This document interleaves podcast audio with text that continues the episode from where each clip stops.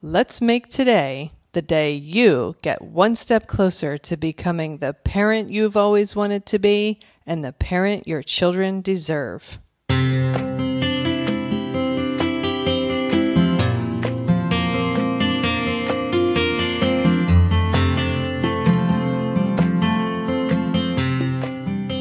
Hi, and welcome to Powerful Parenting for Today's Kids.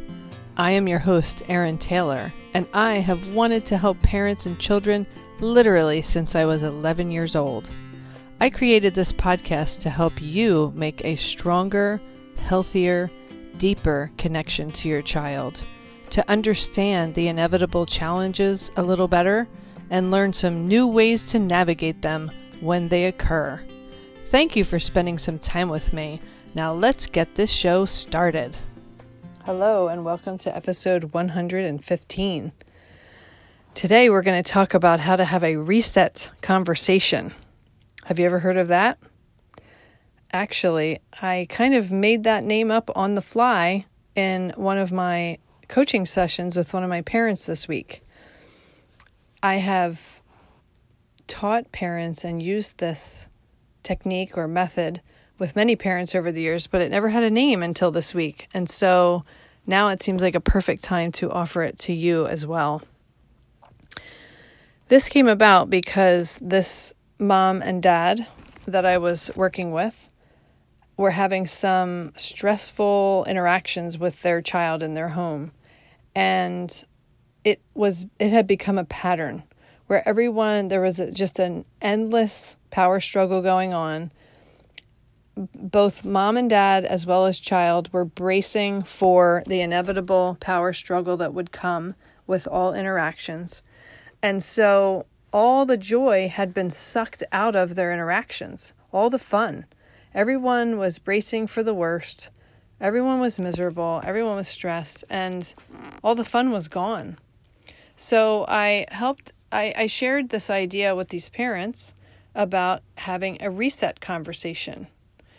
And when we get stuck in a pattern, a dysfunctional pattern like a power struggle, and everyone's unhappy, but it's the same pattern over and over, sometimes we don't even realize it. We're so locked in participating in the pat the dysfunctional pattern that we don't even realize it's happening. Sometimes when we talk to someone else or in coaching, it brings it to light and shines a light on it so that we can step outside of it as the participants and become the observers and really see the pattern that's going on in in our family and then see what our role is in that dysfunctional pattern. Once we realize that, you know, I, I work a lot of times with with parents who are ready to change how things are going. But one of the most important things or or an, a helpful thing for these parents is to have this reset conversation with their child. Once they understand more about what is going wrong in that dysfunctional pattern and how they can break that pattern up and start to shift to a healthier pattern, a healthier way of relating all of that has to happen before the reset conversation happens. Some parents can figure it out on their own. Some parents can figure it out talking to a friend. Some parents need the help of a coach to figure out these patterns and to really see them and understand what's happening and what to do differently. But once the parent is at that point where they kind of understand what's going on and what needs to change or what they can do to start interrupting that dysfunctional pattern, it can be very helpful to have a reset conversation with your child.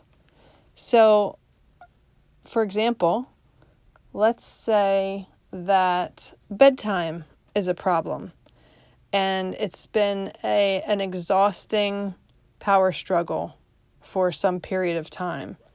Everybody dreads bedtime. The parents are exhausted. They just want the kid to go to bed finally. Please just go to bed. The kid realizes, not consciously, but the kid is just participating in the pattern, the dysfunctional pattern. Oh, it's bedtime, so my parents are going to put me to bed and I'm going to get up a million times. I need water, I one more story, I have to go to the bathroom, I'm scared of the dark, whatever. So they're just doing, playing their role, just uh, obediently playing their role in the dysfunctional pattern that has been created. So it can help. Let's use the example of the, the bedtime problem. It can help to sit down with the child and say something like, lately we we've had a lot of trouble at bedtime. We've had a lot of trouble getting along, getting through bedtime. You're going to bed late. I'm not happy about what's going on and how we're acting or treating each other. I can't imagine it's any fun for you either. So I really want to change this. I really want us to do some things differently so that bedtime can be more fun for all of us and more pleasant. So let's see what we can do. Do you have any ideas about what we can do to make it less miserable for us and more fun? And that's essentially the tone and the spirit of a reset conversation. Shedding light or bringing to light, acknowledging that there's a dysfunctional pattern that's been going on that makes everybody miserable or unhappy or stressed or whatever it is. And then inviting the child to brainstorm, try to try to help hopefully the child agrees that there's a dysfunctional pattern that they don't like it either. And then invite the child to sit down and brainstorm with you what can be done differently. So for example, in the example of the bedtime routine, if you if your child is I, I actually worked with a parent one time who, a mom who had a very set bedtime routine. They played a little after dinner and then they went up, brush your teeth, put on your PJs, sit down in the chair, read a story, and then go to bed. And so I suggested to this mom that maybe they brainstorm ways to change up the routine, make it novel, make it interesting, get the the mundane routine out of it while still getting all the things done. So maybe the child gets to choose whether they want to put their PJs on before or after they brush their teeth. The child gets to decide if they want to read the book sitting in the chair in their room or laying in the bed with their parent. Maybe the child reads to the parent instead of the parent reading to the child. Maybe they take turns reading every other page. Maybe you challenge your child to see if they can brush their teeth standing on one foot. Or maybe they want to do wacky PJ night where they wear mismatched PJs. Or maybe they want to sleep with their head at the foot of the bed instead of the head of the bed.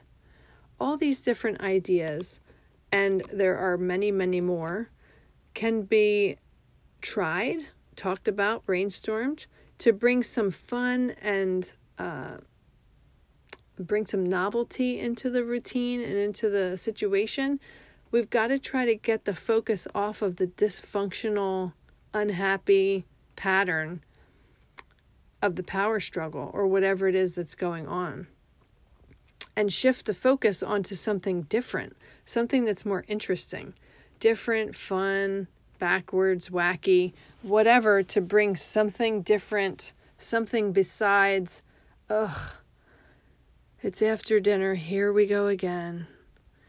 That is not going, that kind of energy around any kind of task that we do with our children or we need our children to do is not setting anyone up for success. It's not setting anyone up to have a pleasant experience getting through the task.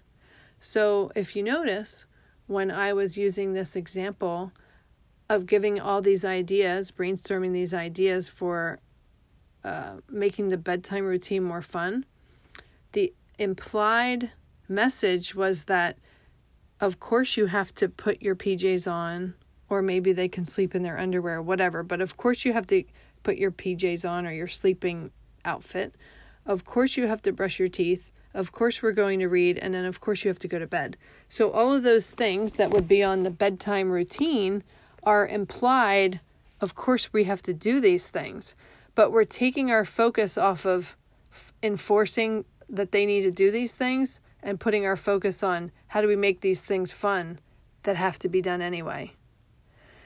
When we get especially when we get embroiled in a power struggle, we have to find ways to take the focus off of the power struggle and put it onto something else. So I hope that I have uh, explained the reset conversation adequately so that you understand it and you can use it in your own home. This can work with a multitude of things and it can work with a multitude of age groups from five years old all the way up to late teenager years. It, it works for all of them. I've done this many times with my kids and found great success with it. So I hope that this gives you yet one more tool in your tool parenting toolbox. And if you have any questions or you're not sure, please reach out to me before you use this reset conversation because I want to make sure it is successful for you. So I look forward to hearing from you. That wraps up today's episode. I hope that wherever you are in this world, you make it a fabulous day for yourself.